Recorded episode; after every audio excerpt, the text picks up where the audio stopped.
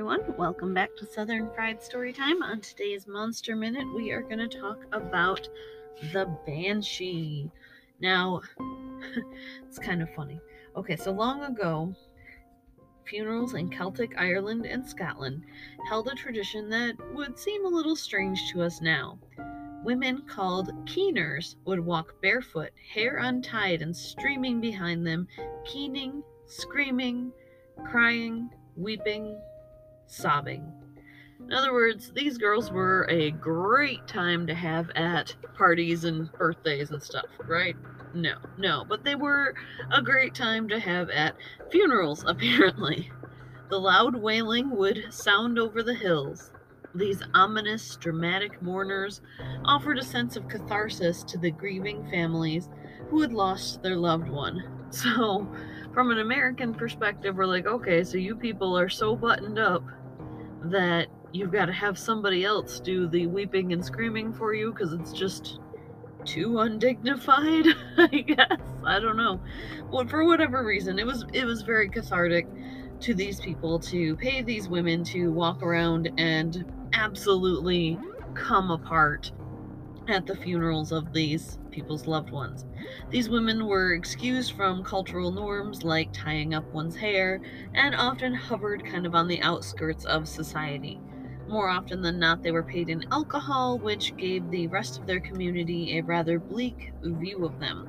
While they did not fit in, hi Oliver, they were respected, and a good enough keener might actually be well paid in more than booze. Sorry, my my dog popped in for a quick kiss on the cheek, and now he's gonna sit outside the door because he likes to listen to the stories. He's he's hilarious. I'm sorry. If anybody's ever had a Newfoundland or a Newfoundland mix, you you get it. They're they're very very affectionate, but they're just big giant lovable fluffs. Anyway, these mysterious women were thought to be the origin of the Bane She or Banshee. The most traditional tales of the Banshee state that she is a fae or fairy, the last remainder of the Tuatha Dé Danann, or the old gods and spirits of Irish folklore. And despite being of Irish descent myself, I grew up in America, so I'm probably going to mispronounce a lot of kind of these Celtic and Gaelic terms. So sorry in advance. I really don't intend it as any disrespect to Irish heritage because that would be disrespecting my own heritage. And honestly, my mispronunciations in any language are not done out of disrespect, just out of, uh, I don't even want to say ignorance, just out of an inability to bend my tongue the way I want it to, I guess. Um, each of the ancient Irish families, typically families whose name starts with O, Mick, or Mac, no, I'm not kidding or even trying to reinforce stereotypes. That's actually part of the myth. Um, usually had a banshee of their very own. She usually had very long red or black hair and would be skeletally thin. Classically, they are one to four feet tall to make it apparent that they are among the Fae, though in recent tellings, aka the last couple hundred years, they are depicted as being very, very tall and thin rather than among the little folk. Their eyes are red from perpetual weeping, and despite their ghostly appearance in Irish mythology, the Banshee literally means fairy woman and were, well, fairy woman. When a member of one of these ancient Irish families was about to die, that family's Banshee will keen or scream, a long, loud wail of agony. In this way, the family of the soon to be deceased would know someone was about to die and begin to make funeral preparations. Later, keening was outlawed by the Catholic Church as it was thought to be too pagan. Despite this, legends of the Bean Chaointe, sorry, or Keening woman, or Banshee, persisted. She began to be seen as a ghost rather than a fae, and uh, as the old gods and the old legends kind of fell out of favor, people used ghost as an explanation for this particular mythical monster rather than one of the Fae. This could be the ghost of a woman who had died in childbirth, died as a victim of violence, or lived an improper life. one of these things is not like the other. Hearing or seeing multiple banshee at once was very, very, very rare and usually foretold the death of a great person or a holy person. We're talking the Pope or a king, like somebody of immeasurable greatness that was in a position that other people would be very reverent to. It's not a common occurrence. Scottish families may hear instead of a washerwoman or bean nighe. Instead of screaming like a banshee, the washerwoman can be found washing the blood out of clothes and armor of those who fall in battle. These are a lot more interactive than the banshee. When asked, the washerwoman will answer three questions and ask three of her own, after which the human who's having this unusual conversation would be granted a wish. I couldn't find any research as to what sorts of questions you may ask or that she may ask you in return, which is what concerned me more. I imagine there's some kind of consequence for not correctly answering the washerwoman's questions. I just couldn't find a lot about her. So, anybody in Scotland listening, please do educate me. I'm not one of those people who's going to pretend I know everything and, uh, you know, get all bristly if I'm corrected, absolutely let me know more about how this works with this washerwoman and if I can get enough, you know, more ac- more accurate information on her, I might do an episode on her as well and give her kind of her own show, but I just don't feel like I've found enough about her to be able to do her story any justice at this point, but I did think she was worth a mention. I'd love to get a wish, but uh, if I'm you know, going to suffer some kind of dire consequence for answering her questions wrong, it might be better to just let her do her laundry and move on, I guess. So now for the t- question that you all really wanted to know. This is what you've all been waiting for. As a person of Irish descent, but still being an American myself, do I have a banshee of my very own? Well, once upon a Thanksgiving, I do recall one of my uncles talking about the Irish origins of his last name, my mother's maiden name, Dugan. This name used to be pronounced O'Duggan, but has changed over time with the lack of use of the Gaelic language and the Celtic languages, and, you know, just a lot of names have changed and evolved throughout history. Um, the name means dark or black, and I will put some of its historic spellings in the show notes um, on Southern Fried Storytime, WordPress.com. But uh, my point that we do come to is that my family does come from one of those O families. Remember, the O, Mick, and Mac families are supposed to be the Irish and Scottish families that were more likely to have a banshee, though certainly not guaranteed by any means. You had to be part of an ancient Irish or Scottish family.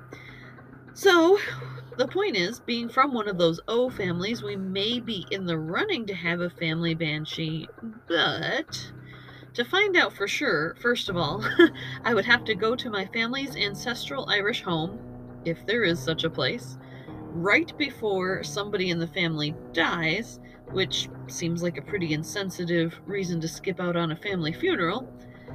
But more importantly, and more likely to kind of cut me out of the running, my father's name, my maiden name, comes from Anglo Saxon England. So, probably no screaming ghost fairy in my future, and honestly, I'm totally okay with that.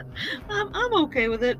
It's, I don't know, I think banshees get kind of a bad reputation. I think a lot of people mistake the call of the banshee as causing death when really she's kind of prematurely mourning the death of a member of her family. She's not causing it, she's kind of warning that it's about to occur and just kind of getting the whole mourning, heartbreaking process started a little early. So, yeah, she's not she's not a murderous monster. She's just early to the party, if you will.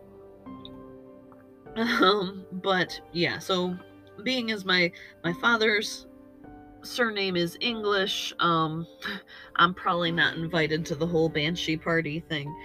Now, uh, my father's surname is interesting as it comes from kind of the borders between Ireland, England, and Scotland. So his surname has been Irish, English, and Scottish at different points in history, depending on who owned that area of the country at any given point. It gets it gets kind of murky there, but it is primarily an Anglo-Saxon name, so probably not receiving a banshee. And, and then my husband's surname is German, so um, definitely not going to go ahead and continue having a family banshee from his side. And uh, let's be honest, that would be at this point the way in which I would be entitled to one would be through my father or through my husband, because typically in European culture, things are inherited through the male line, not so much through the female line. So I wouldn't be getting a banshee just because one run might run through my mother's family.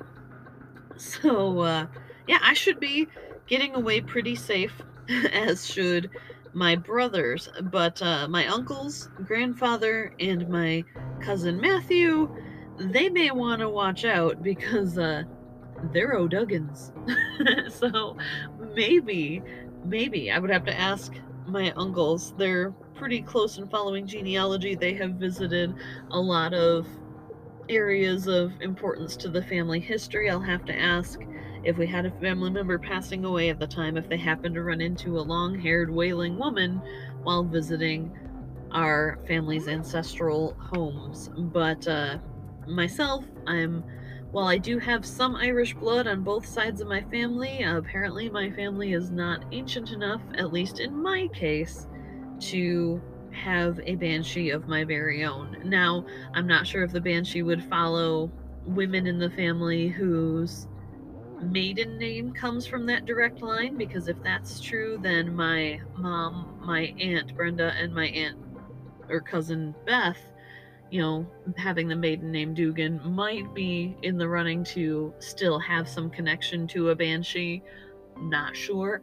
But again inheritance as far as being a female in the line can make things a little murky when you're of european heritage. So not sure in general but uh, like I said, there are still male members of my family who have Dugan as their last name, so a little more concerned for them. Next time uh, I know somebody in the family is terminally ill, I'll have to see if they hear from a banshee. But the banshees were supposed to have run around the ancestral ruins of that family's home, even if it's you know whether it's still a, a functional manor or whether it is a ruin.